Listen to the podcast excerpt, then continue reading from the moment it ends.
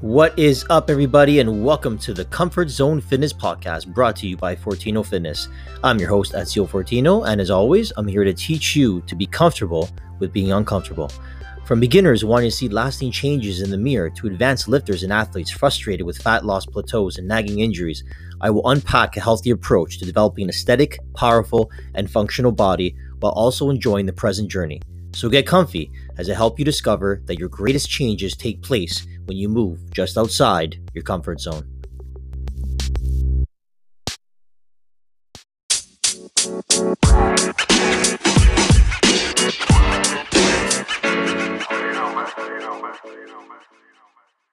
If I got a penny every time someone asked me, What's the best workout? Well, I think I'll spare you the answer to that idiom.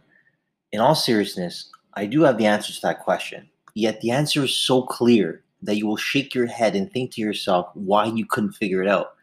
The truth is this it's always easier to give advice to someone else than it is to follow your own. That's why we're all walking contradictions. No matter what area of life we are in, it's always easier to view things from an objective point of view because we're able to see the scope of things from the outside of the bubble, so to speak. When we are the actual subjects inside the bubble, we are metaphorically blind to anything except for what we ultimately want to see. Sound familiar? Okay, now to the answer. The best workout is the one that you're not currently doing. Yes, stop obsessing over your bodybuilding split in the gym and move away from that. Chances are you have already hit a plateau and your body is not responding anymore because your body is used to the same stimulus now. And if you think you're going to outsmart your body by doing an incline bench instead of your flat bench during your chest day, which, by the way, is the one day that you'll never skip at the gym, you're going to be sadly mistaken. What you need to do is shake up the foundation of how you train altogether. In fact, if you don't, it could also lead to nagging injuries because you might be stuck in a specific rep range because someone told you that you need to incorporate progressive overload all the time and that you need to chase those numbers or you won't make any progress. You're not making progress because you're not letting your body experience a different stimulus, which will aid and help your body become efficient at other movements before you go back to your favorite training routine. Don't believe me? Let me speak through experience. Everyone prefers their own routine and modality of training. For some, it's cardio and some weights.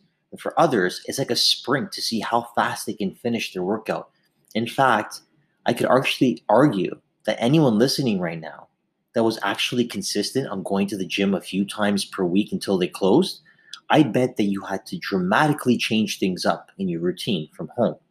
And please leave me a voicemail or DM me on Instagram and let me know. Did you actually get pleasant results because you finally had to shake things up by doing full body routines instead of your full body split that you were doing before? Were you able to finally shake off that nagging injury that was bothering you for months because you wouldn't want to listen to your body and stop for a little bit? Sometimes, unless you're forced into change, nothing will. So, where do I come in?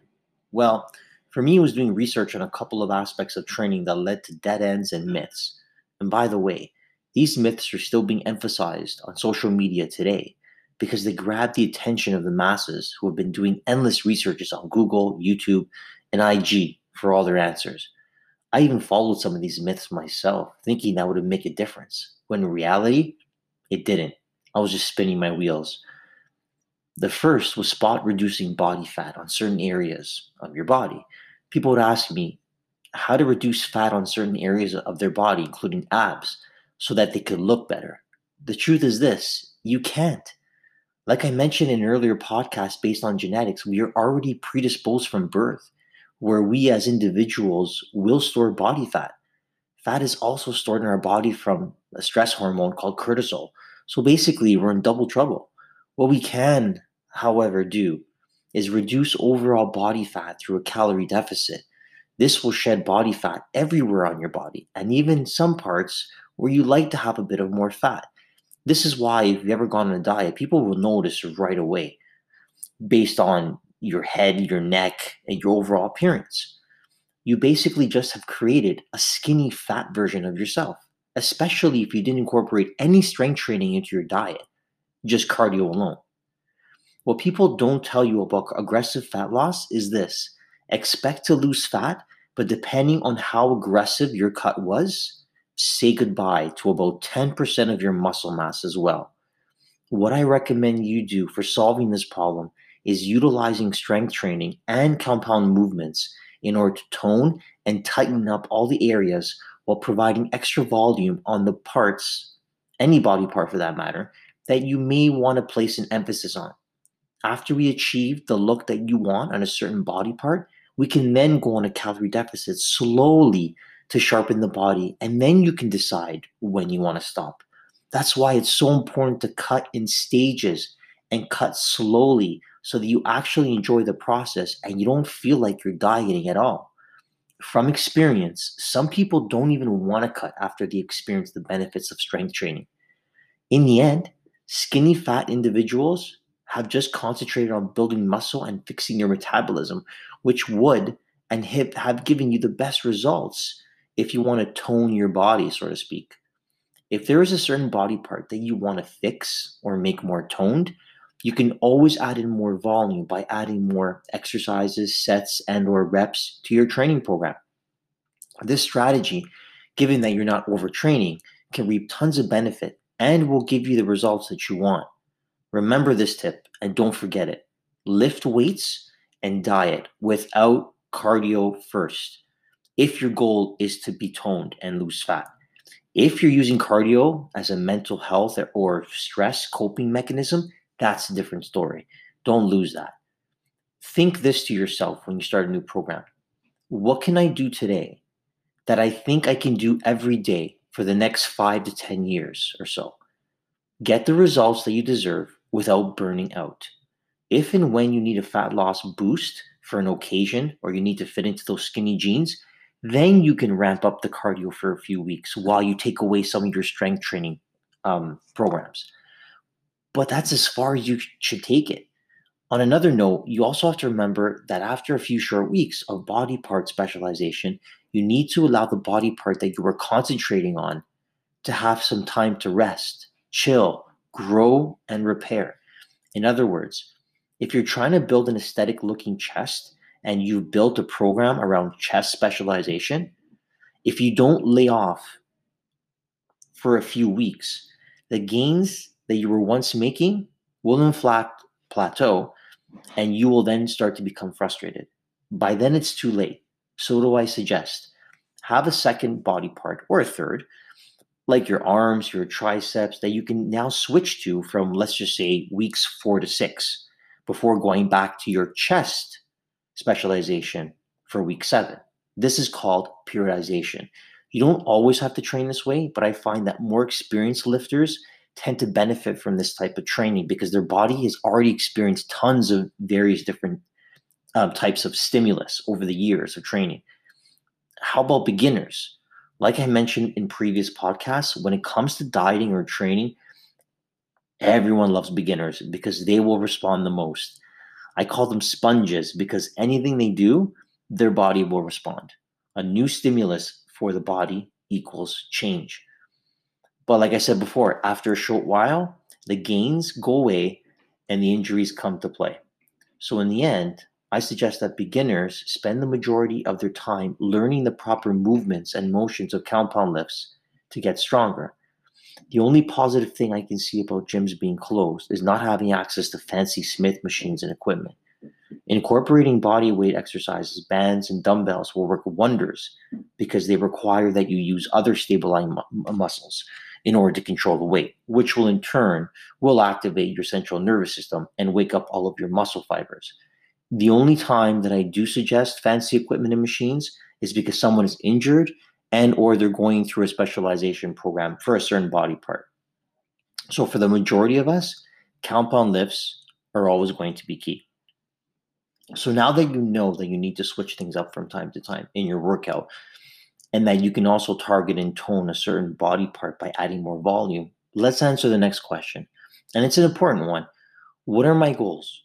What do I ultimately want to achieve from my workout? Do I want to move better, look better, or build solid strength? Be able to prepare for a physical test, Or do you want to be able to dunk on everyone from a basketball court? You need to pick something, but that will determine what type of exercise resume that you will encounter. So let's go through them.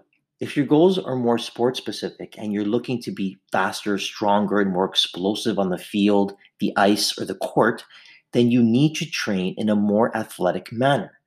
In this case, I would add explosive movements and exercise such as box jumps, bench jumps, um, lateral jumping, skater hops, Bulgarian split squats, and any and all other lower body exercises.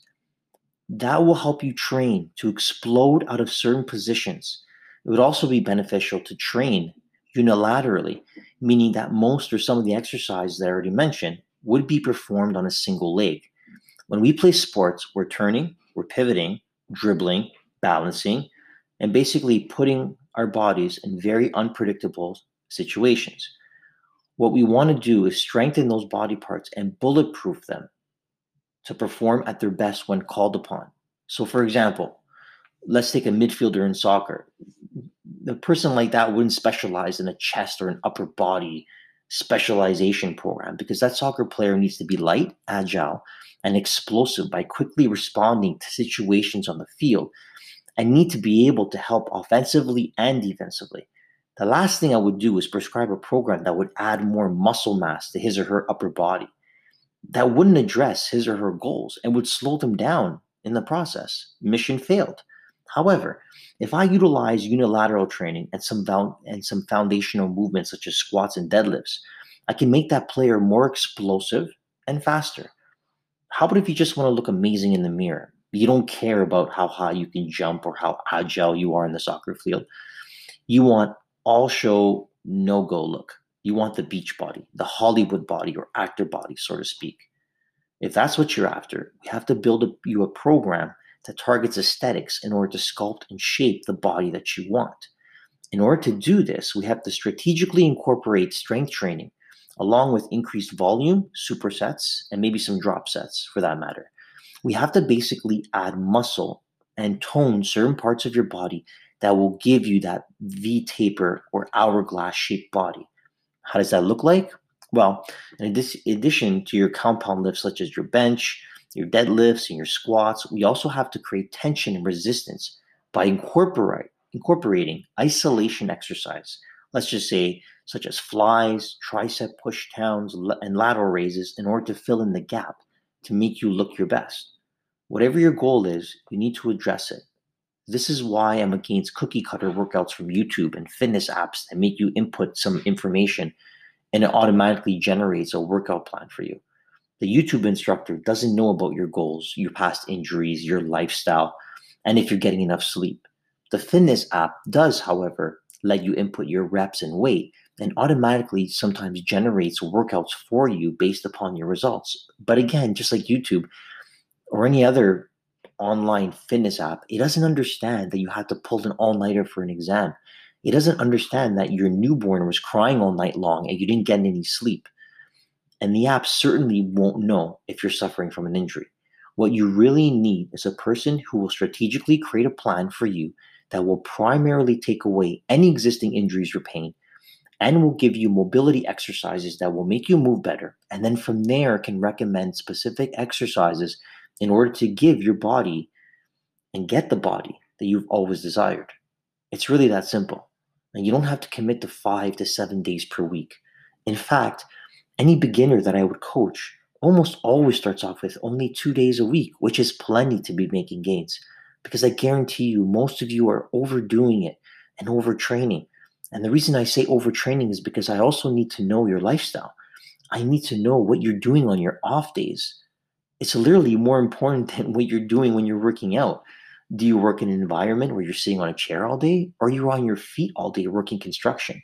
The thing is that the way I would create a plan for someone active like a construction worker is very different from a program that I would make and develop for a teacher, a student, or anyone working in an office or on a chair. For some, it could be two days of resistance training and one day of mobility work. And for others, it could be five days of resistance training and two days of mobility work. So basically, it varies according to the experience level, lifestyle, movement patterns, and of course, available equipment. And please don't buy into TikTok videos of people lifting their couches and unsafe, awkward things around their house. This almost always leads to injuries. And in saying that, the one exercise that I hate and I don't recommend that you use at home is a chair dip. Now, while I love the idea of isolating your triceps, I'm not crazy about placing your shoulder in a very vulnerable position by extending it behind you and then gripping a chair. Now, first of all, if the chair slips, you're in trouble. And secondly, you're putting unnecessary strain on your shoulder girdle. So, what's the solution? You want to add some beef and you want to tone up your jello triceps so when you wave like the queen, you won't see anything shaking but your hand? Easy. Perform diamond, otherwise known as a close grip push up. These are extremely effective in developing your triceps as well as your chest. While these types of push ups can be extremely challenging for most, modifying the exercise by placing your knees on the ground is a great way to take away some resistance. And what if you find them too easy? Then perform diamond push ups by elevating your feet on a chair in the end, you don't need a home gym in order to build an aesthetic body. Using your own body weight in combination with any other equipment that you might have laying around your house is an excellent way to get the results that you want. Depending on your goals, I can create an entire program based on body weight alone that give you the same results as if you were in the gym with the right intention. And this is what I mean by this. Now, oftentimes body weight exercise get a bad rep. And why is this? Well, because people like always perform them without rest and always in a circuit manner, which means that they perform a number of exercises back to back to back without any rest. Do you guys remember what I always preach on this podcast?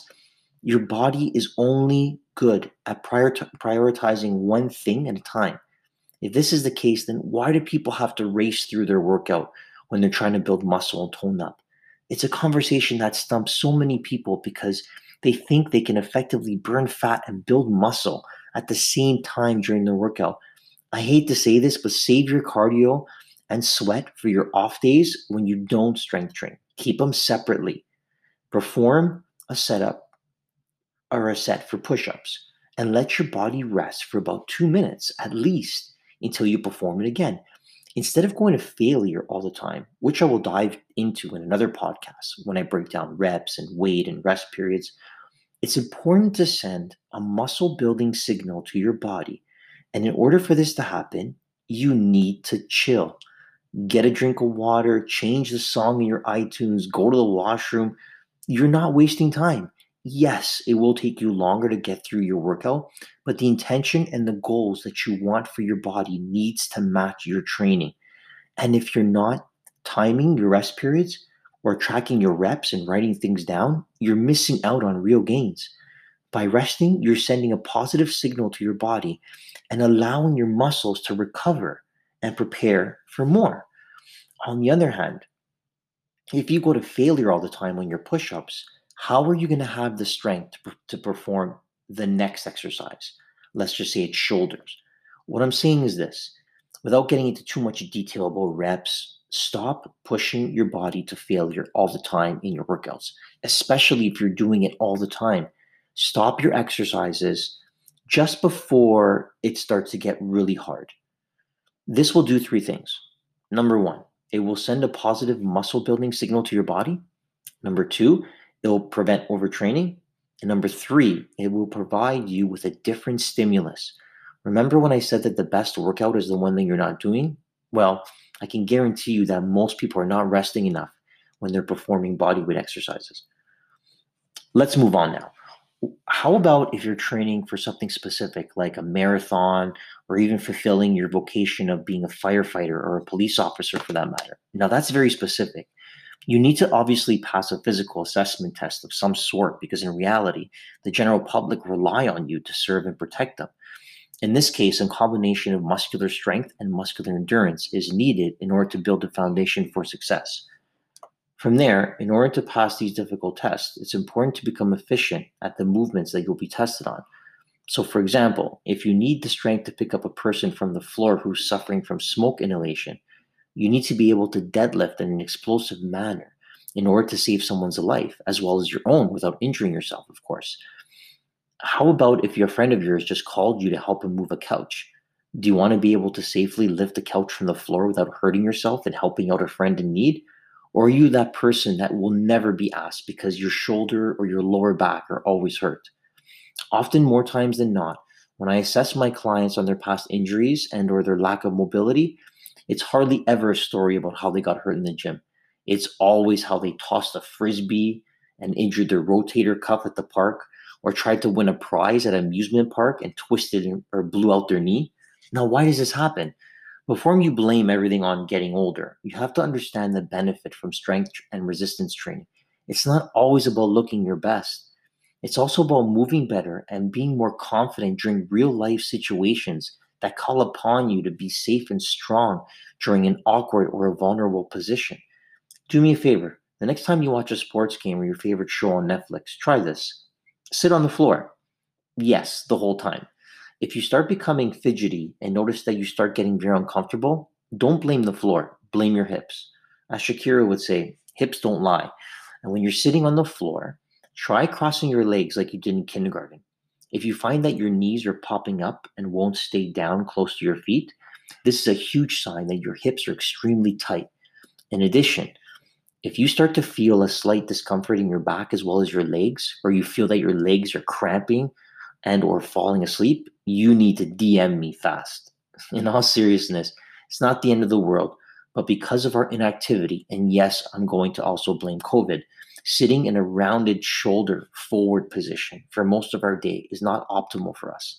Our ancestors averaged an amount of 15 to 20,000 steps a day whereas most of us struggle to even get 5,000, let alone the recommended amount of 10,000.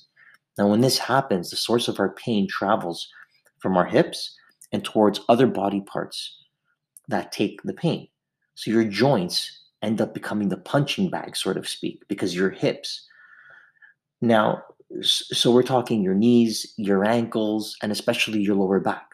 You might think that the source is coming directly from there, but I can guarantee you that the source is mostly coming from your hips. Now, I could go on forever, but I'm really excited to explain how and reps and weight and rest times are not created equal and should be designed according to your goals. Next time, I promise to help the ladies also in figuring out that if they want to tone their bodies the way that they want, they have to put down the baby weights and lift heavier with lower reps and longer rest, rest periods.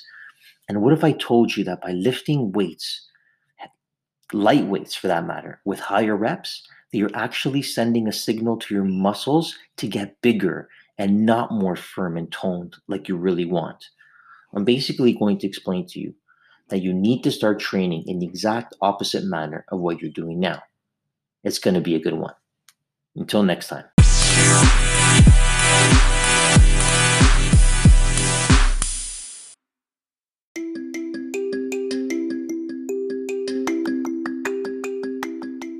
Thank you, friends, for staying in the zone. If you enjoyed the show, please subscribe and leave a rating and review on Apple Podcasts, and make sure you pass the good word on to your friends and family. Better yet, download the Anchor app, search for the Comfort Zone podcast, and press the message button and drop me a comment or even a voicemail. I would love to read and answer your wellness questions on the show. You can hear the Comfort Zone on Anchor, Apple Podcasts, Google Podcasts, Spotify, and any other platform you use to tune in. Remember, you can allow yourself to make big changes if you reach outside of your safe place. So let the comfort zone give you that little extra push that you need. As always, stay authentic, stay humble, and stay awesome. See you next time.